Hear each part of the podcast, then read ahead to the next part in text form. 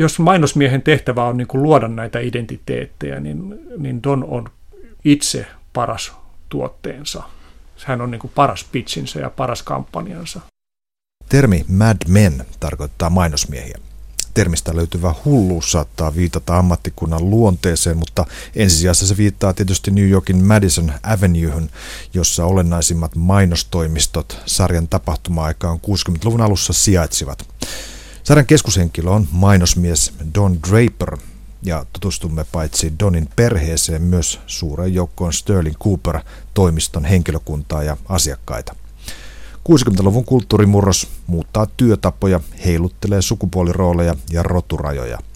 Sarjan suosiota ja sen saamia palkintoja on selitetty sen tyylikkäällä pinnalla ja ajankuvan tarkkuudella ja toisaalta Don Draperissa ruumillistuvalla miehisellä karismalla. Mutta tämä selittää vain pienen osan Matthew Weinerin ideoiman sarjan laadusta.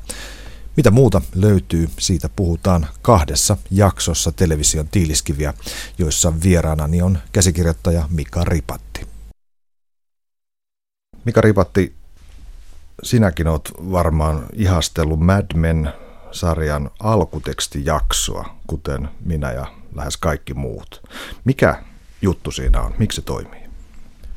Se on niin ehjä kaikilta kuvalliselta ilmaisultaan, joka lainaa 50-luvun mainosgrafiikasta, 60-luvun mainosgrafiikasta, äh, Hitchcockin elokuvien alkutunnareista, Vertigosta ja North by Northwestista ja, ja tota, Life-lehden värimaailmasta, jotka tulee sit mustaa ja punaisen käyttöön, jotka tulee Bauhausista. Siis tämä vanha, vanha tällainen visuaalisen tota, vahvan graafisen visuaalisen ilmeen, joka jatkui aina 60-luvulle asti ää, amerikkalaisessa elokuva- ja televisio- ja tota, lehtigrafiikassa.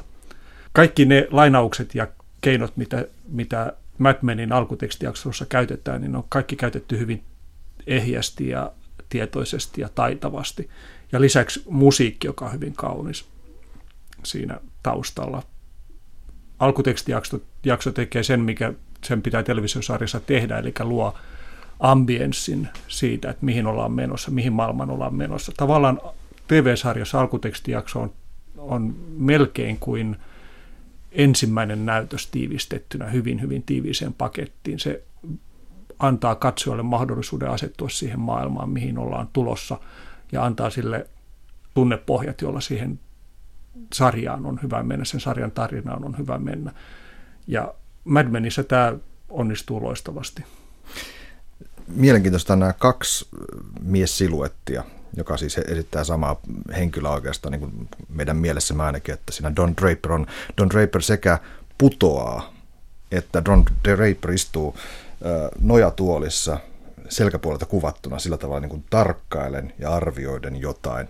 Siis tämä, tämmöinen ristiriita jollain tavalla. Siinä voi ajatella, että siinä on ne kaksi puolta, mitä Don Draper kokee itsestään. Toinen on se, kuinka hän haluaa kääntää selkänsä muille, suojella niin kuin sitä vatsapuoltaan tai sitä, sitä haavoittuvaa kohtaa itsestään.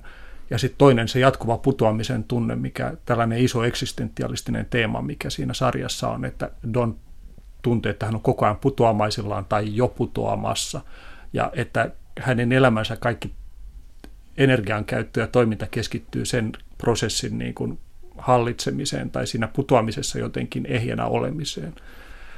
Siis sarjassahan varsinkin ensimmäisessä, siinä aivan alussa, niin Don Draperia näytetään ekassa jaksossa tota, takapäin paljon ja erilaisten niin kuin, objektien niin kuin, takaa hiukan, että Donin ja kameran väliin tulee jotakin ihmisiä tai seiniä tai pöytiä tai muuta.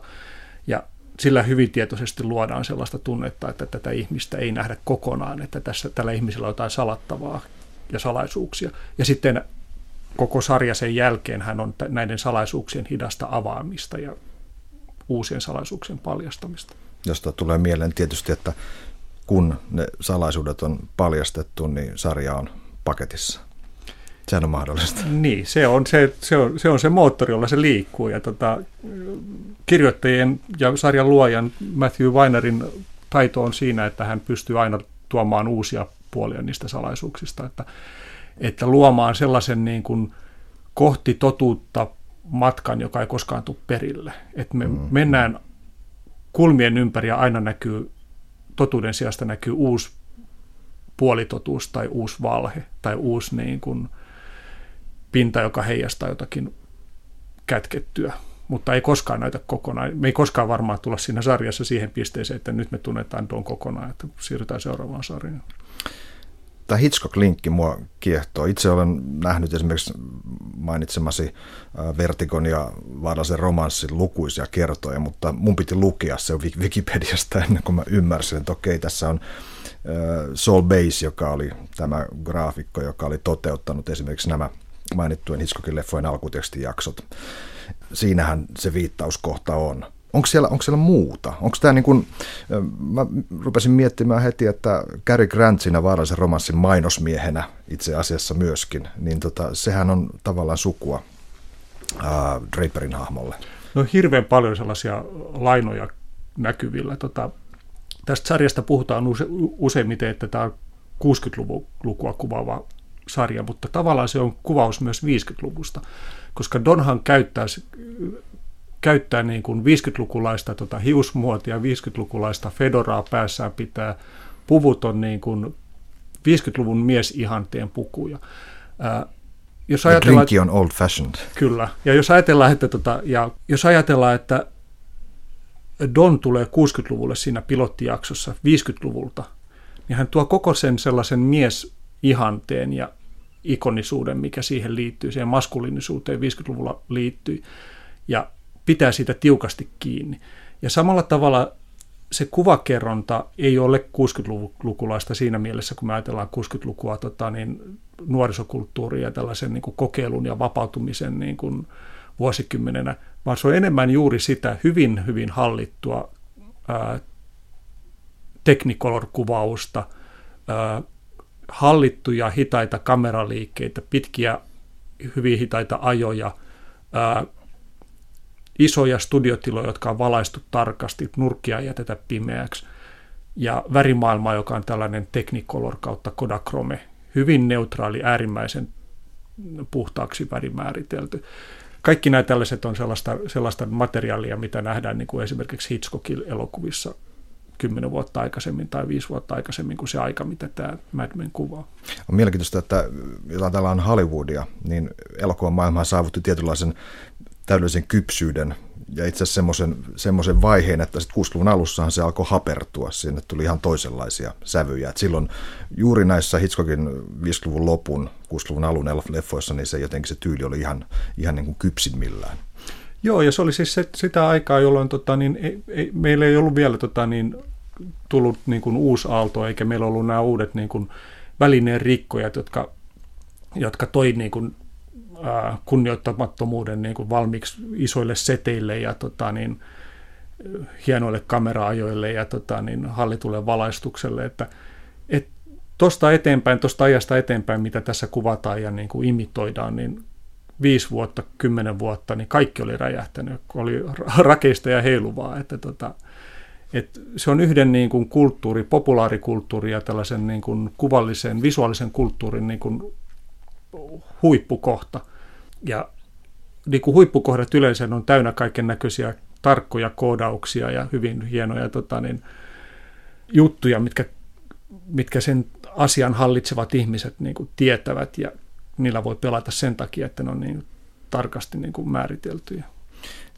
Jollain tavalla tästä huippukohdasta heijastuu, heijastuu myös se, että kuinka nämä mainosmiehet ja tässä tämä, tämä elämäntapa, siihen liittyy jatkuva tupakointi ja drinkkien teko, joka tekee varmaan muuten ohjaamisesta helppoa siinä mielessä, että kun ihmiset tulee johonkin tilaan, niin heillä on aina joku tekeminen valmiina. Tupakat sytytetään ja drinkit kaadetaan, että siinä ei olla toimettomana ja odota, että mitäs nyt sanotaan, vaan aina on jotain. Joskus katsoo televisiosarja, jossa se on vähemmän tietoista ja ajattelee, että kun nämä ihmiset juo niin paljon viskejä ja sherryjä ja mitä ne juokin, niin että ne on kaikki alkoholisoituneita. Mutta se suuri ironiahan, mikä tässä on, että me kaikki tiedetään, että näistä kaikista ihmisistä tuli alkoholisteja, joita tässä kuvataan tässä maailmassa. Koska mä muistan, muistelen omaa lapsuutta, niin mä oon siis syntynyt hiukan sen jälkeen, kun tämä Mad Menin maailma alkaa. Niin kyllä mä muistan mun isäni ja hänen veljensä, niin käyttivät valkoisia paitoja, kravattia vapaalla ollessaankin, joivat viskejä ja polttivat koko ajan ja pitivät tuollaista tota, samanlaista hiusmallia. Suomessakin oli, oli siis tämä tilanne. Nyt kun katsoo sitä ensimmäisen tuotantokauden saamaa vastaanottoa Mad Menissä, niin jo vähän naurettaakin se, että miten siihen tupakointiin tartuttiin. Koska nyt me ollaan muuten televisiossa tultu vaiheeseen, jossa tupakointi on niin kuin strictly no-no, että missään tapauksessa ei saisi olla röökistä niin kuin jälkeäkään. Ja tavallaan niin kuin uutena niin kuin vaiheena Mad Men aloitti tämän tietoisen niin kuin epokin tekemisen tällaisten niin kuin sosiaalisten, tämän päivän sosiaalisten koodien niin kuin härskin rikkomisen kautta. Sehän on hauskaa, että ensimmäinen jakso kuvattiin, tämä pilottijakso kuvattiin New Yorkissa, ja ne ilmeisesti siellä poltti ihan röökiä kun sitten sarja tilattiin ja toinen jakso tehtiin Kaliforniassa, niin siellä laki sanoi, että työpaikoilla ei saa tupakoida, siis tupakkatuotteita ei saa käyttää. Ja se johti siihen, että kaikissa kuvauksissa käytetään, poltetaan tällaisia yrttisavukkeita, koska niissä tupakkaa, niin laissa on porsaanreikä, niitä voi polttaa. Mä voin vaan kuvitella, että minkälainen haju studiossa on ja miltä maistuu suussa työpäivän jälkeen. Mä muistan yhden kohtauksen muuten, mikä musta vaikutti selkeästi tämmöiseltä tahalliselta poliittisen epäkorrektiuden osoitukselta. Ja se on se, että Draperin perhe on piknikillä. Kaksi lasta ja kaksi aikuista. Ja lähtiessään he ravistelevat liinan ja jättävät kaikki roskat sinne nurmikolle ja painuvat pois. Se on hauska, joo. Mutta tota, yksityiskohtien tarkkuus on aika huikeeta. Et ilmeisesti tässä on niin kuin todellakin pyritty siihen, että jokainen alkoholipullo, jokainen savukemerkki, puhumattakaan muista esineistä, että ne vastaa nimenomaan sitä ää, aitoa tota, tuotetta, jota silloin 50-luvun, 60-luvun taitteessa käytettiin. Ja tässä on, mikä, mikä merkitys tämmöisen, onko tällä merkitystä fiktiossa, mikä ripatti tässä niin kuin Mad Men kontekstissa esimerkiksi? Siinä on, te, tämän sarjan tekijöille siinä on, sillä on valtava merkitys, että, että Matthew Weinerista sanotaan, tuossa Vanity Fair-lehdessä oli Bruce Handin kirjoittama pitkä artikkeli sarjan tuotannosta ja siinä, siinä haastateltiin ihmisiä, jotka on tuotannossa töissä. Ja melkein kaikki sanoo, että Matthew Weiner on obsessiivis-kompulsiivinen ihminen, että ne menee niin hienovaraisiksi ne sen huomiot tuotantovaiheessa, että esimerkiksi joissakin kohtauksessa ää, hän oli tullut studioon ja vaatinut, että omenat pitää vaihtaa, koska 60-luvulla ei ollut niin pulleita ja kiltäviä omenoita. Ja toinen, toinen esimerkki oli siis se, että tota, kahvittelutilaisuuksissa, kun on jotain vieraita firmassa, niin oli vaikeuksia löytää sopivia viinereitä, koska nykyiset amerikkalaiset kahvileivät on niin valtavia, ne on sellaisia laivan kokoisia. Ja 60-luvulla ne oli pieniä ja tällaisia sirompia, lusikkaleipämäisiä ehkä niin kuin kooltaan, mutta tota, samoin tota, kaikki drinkit on hyvin tarkkaan mietitty. Ne tekee siihen sitä sarjaa varten tota, pulloihin vanhoja noita veroetikettejä, ja tietysti itse noita etikettejäkin, mutta sitten ne haluaa kaikki mahdollisin keinoin välttää niin kuin väärien tuotteiden ja väärännäköisten niin kuin pullojen tuomisen baarikohtauksia muualle. Ja ne teki yhden ison mokan jossain jaksossa, missä Don juo tällaista, en muista mikä se ollut merkki on, mutta tota, Don juo sitä useita purkkeja siinä jaksossa ja sitten myöhemmin Weinerille selvisi, että sitä olutta ei vielä silloin ollut markkinoilla ja se on kuulemma ollut iso kriisi hänelle ja kaikille muillekin siinä. Ja sitten siinä on sellainen kohtaus, missä tota, yksi meidän henkilöistä, Doug Phillips, saa englantilaiselta lahjaksi paketillisen gin-pulloja. Ja ne olisi tota, siihen aikaan yleisin gin-pullo oli Beefeater, mutta tota, sen pullo oli muuttunut niin paljon, että ne joutui käyttämään sitten joka oli tota, pullo pysynyt samana. Ja ne näkyy, mä katsoin sitä jaksoa nyt tässä pari päivää sitten, ja mä, ne pullot todella näkyy hyvin lyhyesti ja aivan mm. niin kuin mitättömän pienen ajan. Mutta koska tuotanto haluaa, että ollaan yksityiskohdissa tarkkoja, niin ollaan tarkkoja. Onko tämä nyt mitään muuta merkitystä kuin, että, että tämmöinen ammatillinen tyytyväisyys toteutuu, tai onko se niin kuin no, sarjan taiteelliselle tasolle tai merkityksille jotenkin? TV, se, sillä on se merkitys, että se, se luo niin kuin integraalin niin kuin integroituneen tota, maailman. tai TV-sarjan tekeminen aina, fiktiivisen maailman rakentaminen on aina niin kuin kokonaisen universumin rakentamista. Ja jos se universumi on kaikilta pieniltä kohdiltaan niin kuin oikein, niin me ei ehkä katsojana kaikkea sitä niin kuin ehditä rekisteröidä, että mikä menee nyt väärin ja mikä menee oikein, mutta jos, jos se on oikein, niin tekijät ovat varmoja siinä maailmassa, missä ne liikkuvat. Se heijastuu mun mielestä niin kuin koko sen kerronnan niin kuin sellaiseen vakuuttavuuteen. Se on vähän niin kuin, että hyvä pukeutuja sanoo, että pukeutuminen alkaa niin kuin alusvaatteista. Et kun menee tuonne business-tapaamiseen ja on tota, niin juuri oikealla, oikealla lailla pukeutunut ja sukatkin on oikeit, niin ihminen on itse varmempi. Niin samalla tavalla, vaikka, vaikka se ihminen ei koskaan ajattele, että hänen alusvaatteensa nähdään, niin samalla tavalla tota, niin tässä sarjassa, vaikka tekijät eivät ajattele, että jokainen omena tai viineri huomataan tai jokainen niin kuin olutmerkki huomataan, niin ne tulevat sen tuotteensa, sen sarjan maailman kanssa varmoina, että tässä me ollaan, tämä on tämä maailma, tämä ei ole mikään niin kuin halpa fiktio, joka on niin kuin raavittu koko, vaan tämä, tämän tekemisessä on niin kuin varmuutta ja tietoa ja niin kuin hallintaa taustalla. Mika Ripatti, mennään Don Draperiin. Mä luin Hesarin nyt-liitteestä pienen palstan jutun, jos, jonka otsikko oli Don Draperin lumo. Ja siinä kysyttiin, että miksi sympatisoimme Don Draperia, vaikka hän pettää vaimoaan ja on säälimätön liikeasioissa ja on töissä mainostoimistossa. Ja sitten vastaus oli, että koska hän on niin seksikäs, tyylikäs ja karismaattinen ja moderni, eli ottanut uuden vuosikymmenen vastaan ennen muita. Mitä kommentoit tätä? Mikä? Mä en huomannut tuota, tuota juttua, mutta mä uskaltaisin olla eri mieltä. Mun mielestä Don Draper ei ole ottanut uutta vuosikymmentä vastaan ennen muita, vaan Don Draper on täysin ymmällään uuden vuosikymmenen kynnyksellä. Ja hämmästyttävää kyllä se on se samastuttava pinta, mikä me löydetään siitä. Ei se, että se olisi varmana 60-luvun muutosten tota edellä, vaan siksi, että se on niin epävarma. Me tunnistetaan siinä ehkä se epävarmuus, mikä meissä kaikissa on, kun me yritetään olla oikealla tavalla maailmassa. Kuka, keitä me ollaan ja miten meidän pitää olla, minkälaisella, mitä pintaa me projisoidaan niin kuin ulospäin itsestämme ja miten se liittyy siihen tai miten se sopii siihen maailmaan, mihin me kävellään, mihin me tullaan. Ja Donhan, niin kuin tuossa puhuttiin, on 50-luvussa vielä hirveän paljon kiinni. Ja se tulee, tuode, tulee 60-lukuun tähän sarjan New Yorkiin. Se tulee niin kuin siihen äärimmäisen vahvaa 50-lukua niin kuin projisoiden ja sisältä äärimmäisen niin kuin epävarmana ja rikkinäisenä. Ja tämä on sellainen tota, iso, iso teema niin kuin, niin kuin modernismissa, että keitä me ollaan, mikä on se eksistentialistinen niin kuin status, joka meillä maailmassa on ja miten me ollaan, miten me luodaan identiteettimme ja miten me osutaan siihen todellisuuteen, jota, johon me mennään ja miten me sovitaan niihin odotuksiin, mitä ihmisillä meistä on. Ja Don käy koko ajan sitä neuvottelua, että kuka hän on niin kuin suhteessa työ, tö, työhönsä, suhteessa asiakkaisiinsa, suhteessa perheeseensä, vaimoonsa ja lapsiinsa ja sitten suhteessa, suhteessa ihmisiä, joita satunnaisesti tapaa.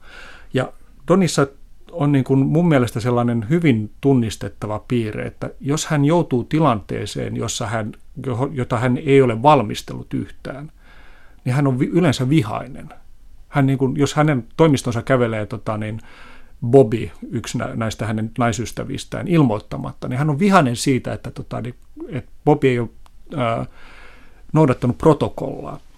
Ja samalla tavalla, kun hän tapaa tota, entisestään elämästään ihmisiä, niin kuin velipuolensa tai sitten satunnaisen tuttavansa junassa, jotka tota, tuntevat Donin menneisyydestä, niin Don reagoi niihin äärimmäisen torjuvasti ja niin kuin aggressiivisesti.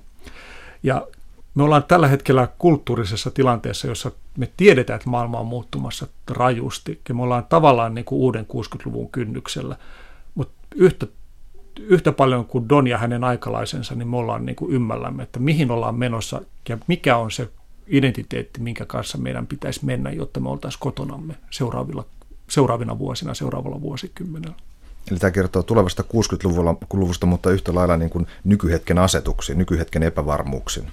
Mä luulen, että sen sarjan niin kuin suosion ja kriittisenkin suosion tota niin, salaisuus on just siinä, että se tunnistaa toiselta vuosikymmeneltä sen tilanteen, missä me itse nyt eletään kaikissa länsimaissa. USA aika paljon voi niin kuin sen vuoden 2001 terroristi-iskujen jälkeisen niin kuin hajannuksen tilan jälkeen ollaan tultu uuteen vaiheeseen, Obaman hallintoon ja, ja kaikki on niin kuin muuttumassa kovaa vauhtia, mutta ihmiset on niin kuin epävarmoja, että mihin ollaan menossa. Ja silloin ne tunnistaa tällä, tämän Donin olotilan. Huomasin, että, että Donhan jatkuvasti jakaa asiat. Tässä on työ, tässä on koti, ne on erikseen. Tässä on ö, ennen ja tässä on nyt. Ja siitä, mikä oli ennen, ei yleensä puhuta. Ja. Joo, se on sellaista kompartmentalisointia, että Don on siis sellainen, siinäkin mielessä se on sellainen 50-lukulaisen miehen ihanne, että siis asiat kompartmentalisoitin, että miehellä oli työ ja miehellä oli perhe ja ne kaksi eivät koskaan kohdanneet. Ja jos, jos ne kohtasivat, niin se tapahtui hyvin hallittujen niin kuin seremoniallisten niin kuin rutiinien kautta, ei koskaan niin kuin satunnaisesti. Kamera on hyvin alhaalla usein. Ja toimistossa kun liikutaan, niin tota, kameraan sanotaan tuossa alle metrin korkeudessa tai metrin korkeudessa, aika lähellä ihmisen sukupuolielimiä ja katsoo sieltä ylöspäin, jolloin ihmiset näyttää sellaisilta tornitalomaisilta tai patsasmaisilta hahmoilta.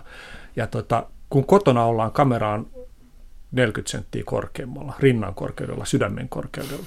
Toisin sanoen, jos niin kuin vähän venytetään tätä, tätä metaforaa tästä, tätä visuaalista metaforaa, voi ajatella, että, että kotona – Don pyrkii käsittelemään tällaisia sentimentalisoituneimpia tunteita, niin kuin, niin kuin, että mitä perhettä kohtaan tunnetaan, ja töissä se on taas, niin kuin se pelaa sitä mainospeliä, jossa koko ajan etsitään niin kuin seksuaalisuuden ydintä tai miehen ja naisen välisen suhteen ydintä.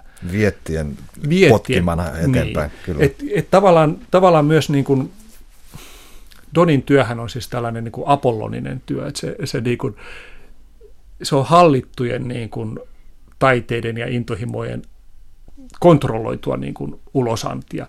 Ja sitten taas tota, niin siellä menneisyydessä on tämä Donin Dionyysinen puoli, josta tota, niin asiat pyrki, pyrkisivät purskahtelemaan pintaan, jollei Don tekisi niin valtavasti töitä niiden niin kuin, lokeroihinsa asettelemiseksi. Don Draper on mainosmies ja self-made man, mies, joka on luonut itsensä ja menneisyytensä. Mad Menin keskushenkilö on prostituoidun ja maanviljelijän poika, joka omii Korean sodassa kuolleen sotilaan identiteetin ja etenee hyvään asemaan Sterling Cooper mainostoimistossa.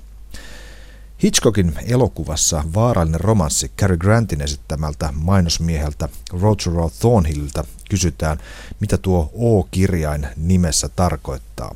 What does it stand for? Nothing, ei mitään, mainosmies vastaa. Samalla tavalla aikalaiskollega Don Draperin ytimessä on aukko, tyhjiö, joka kiinnostaa meitä. Kuka Don Draper haluaa olla? Mika Ripatti jatkaa television tiiliskivissä. Tämä suuri satu siitä, että kuinka minä saan olla joku, saisin olla joku toinen, niin sehän on läpi 1900-luvun kirjallisuuden jatkuva teema, että monet kirjoittajat, Max, Max Frisch esimerkiksi tulee mieleen, käyttää juuri tätä, että kuinka ihminen asettuisi siksi saisi asettua siksi ihmiseksi, joka hän oikeasti haluaa olla, eikä joutuisi olemaan se ihminen, joksi, joksi niin kuin joku sattuma hänet on synnyttänyt. Ja sitten Donhan joutuu myöhemmin niin kuin pulaan näin, tämän kanssa, kun hänen tota, velipuolensa ilmestyy ja haluaa päästä osaksi Donin elämää. Don täysin sulkee Adamin pois ja Adam tekee itsemurhan ja se on kova paukku, paikka tietysti tota, niin Donille. Mutta tota, niin, jos mainosmiehen tehtävä on niin kuin luoda näitä identiteettejä, niin, niin Don on itse paras tuotteensa. Hän on niin kuin paras pitchinsä ja paras kampanjansa. Ja se, se kampanja on vienyt niin kuin hänet pitkälle niin kuin siinä Madison Avenue mainosmaailmassa. Näin edessäni pro-gradutyön Mad Men ja vapauden filosofia. sitä asiaa voisi problematisoida se pitää, tämän sitä, kautta. Sitä kannattaisi tuota problematisoida, sitä kannattaisi tutkia minkä repatti käydään läpi yksi kohtaus. Ja tämä on kaiken lisäksi tämän sarjan aivan ensimmäinen kohtaus.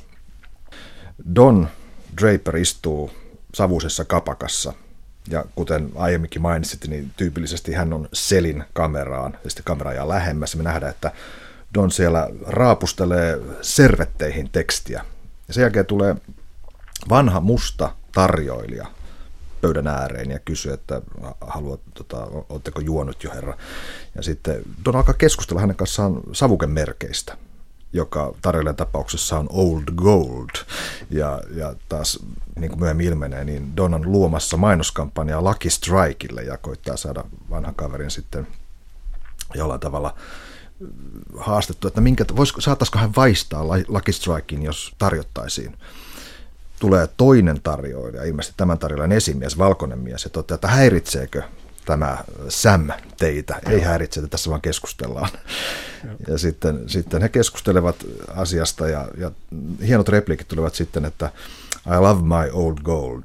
I love smoking, sanoo Sam ja, ja Don, että I love smoking, very good, ja kirjoittaa tämän servettiin. Nämä tuntuu jotenkin hirvittävän banaaleilta tällä tavalla irrotettuna, mutta, mutta se, se, se on, mikä on jännittävää tässä sarjassa, on, että niin tällaiset lauseet, jotka on aivan yksinkertaisia ja naurettavan tuntuisia, jotenkin saa suunnatonta painoa. Ja sitten My wife hates it, vaimoni vihaa tupakointia. Ja sitä paitsi valitut palat on kertonut, että se voi tappaa sinut. Ja silloin Don näyttää äh, ahdistuneelta, hieman ahdistuneelta. Ja, ja, tota, ja sitten viimeiset repliikit, että ladies love their magazines, nauraa tämä vanha mies ja yes they do sanoo Don ja hymyilee, hymyilee perään. Ja taustalla soi koko ajan 50-luvun doo-wop-hitti Band of Gold uh, Don Sherin esittämänä. Kaivetaanpa vähän, mitä tästä löytyy tästä, tästä kohtauksesta. No sehän on koko sarja tuotuna yhteen kohtaukseen. Se on se on, se on niin kuin fraktaalirakenne, että jos, jos zoomataan yhteen kohtaan sarjasta, niin, tota, niin löydetään se koko sarjan niin kuin isompi kuvio. Siinä on tämä 50-luku, mistä ollaan tulossa. Siinä on tota, miehet, miesten ja naisten väliset suhteet. Siinä on eri väestöryhmien, eri rotujen väliset suhteet. Se on mun mielestä erittäin, erittäin hieno nimenomaan, kun tämä Sam tulee siihen. Ja Sam on todella vanha ja niin kuin näkee, että on tehnyt niin kuin kovan päivätyön elämässään tarjollessaan niin kuin asiakkaille drinksuja siellä tota New Yorkissa, niin, niin se esimies tulee siihen ja sanoo, että et, et, et anteeksi, että jos Sam häiritsee, että Sam on joskus aika puhelias. mikä, mikä kyllä näyttää tuovan toisenlaisen Joo, niin tilanne. Niin tämä chati ei ollenkaan sovi Samiin. Ja tota, koko tämä, niin kuin, tämä yhteiskunta, mikä sitten me tiedetään, me, meillä on ironinen katse siihen, siihen tietysti, kun me nähdään se, me tiedetään, että, että tämä sarja tulee käsittelemään asioita, jotka näille ihmisille ovat itsestään selviä, mutta kohta ovat hajoamassa, ovat hajoamisen kynnyksellä. Ja tämä on niin kuin, jotakuinkin niin kuin täydellinen tapa aloittaa tämä sarja. Ja siis käsikirjoitushan oli äh, Matthew Weinerilla valmis Mad Meniin, tämä pilottikäsis, 2000 äh, tai 2001.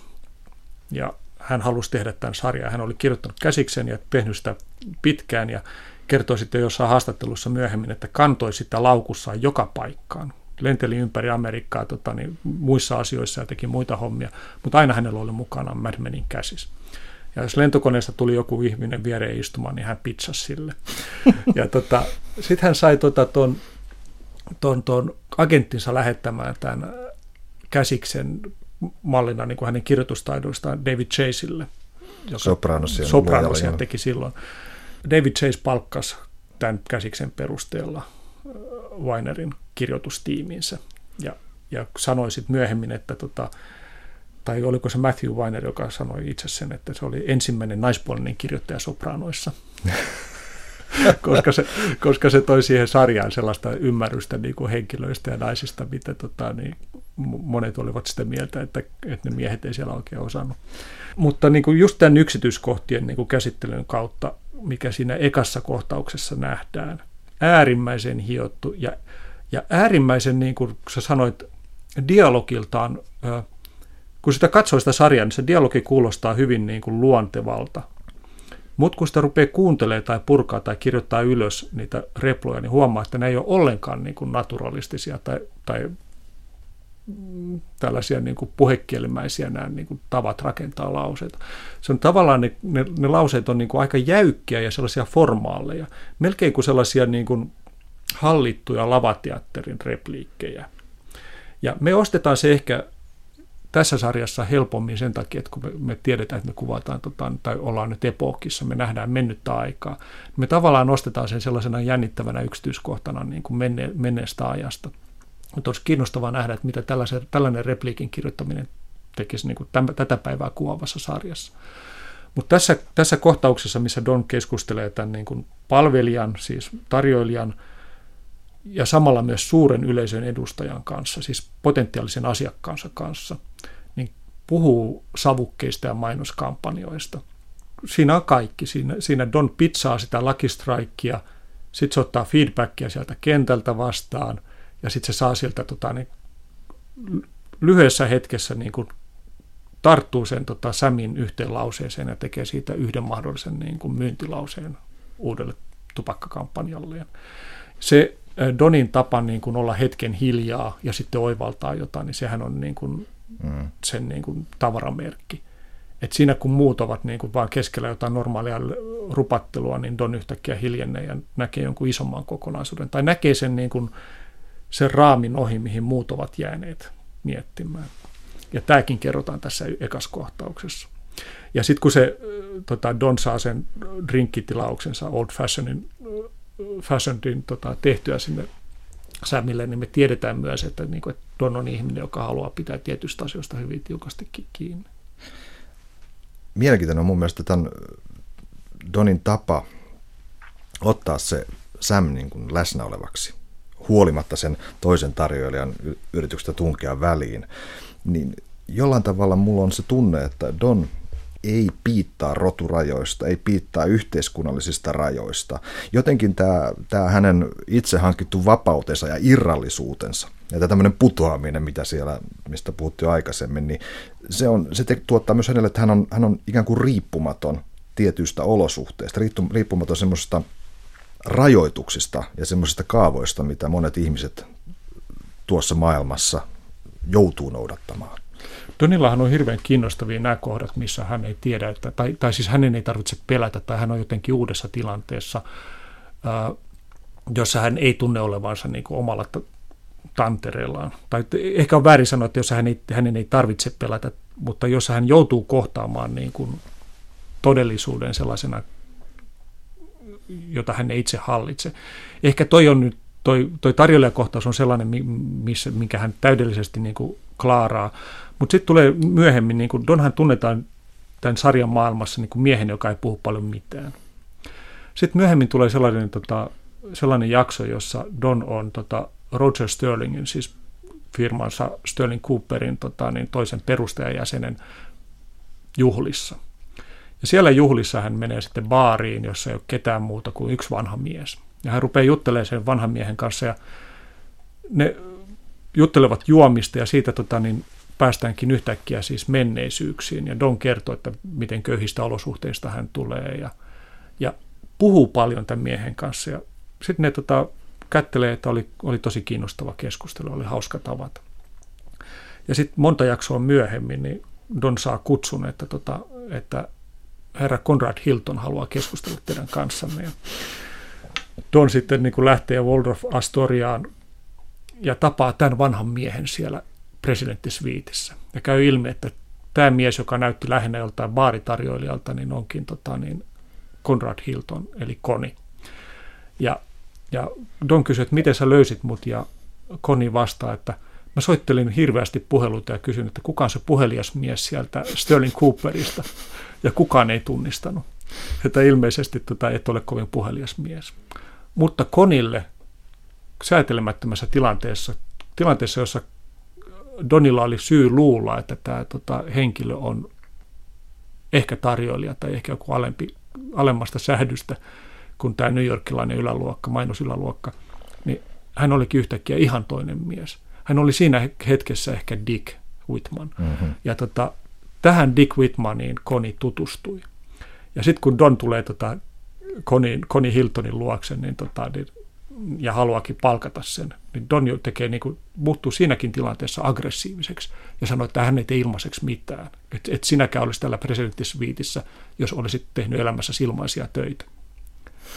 Siitä tulee sitten heille bisnessuhde, mutta siinä koko ajan jää, taustalla on sellainen isän ja pojan välinen suhde tai ystävyyden suhde –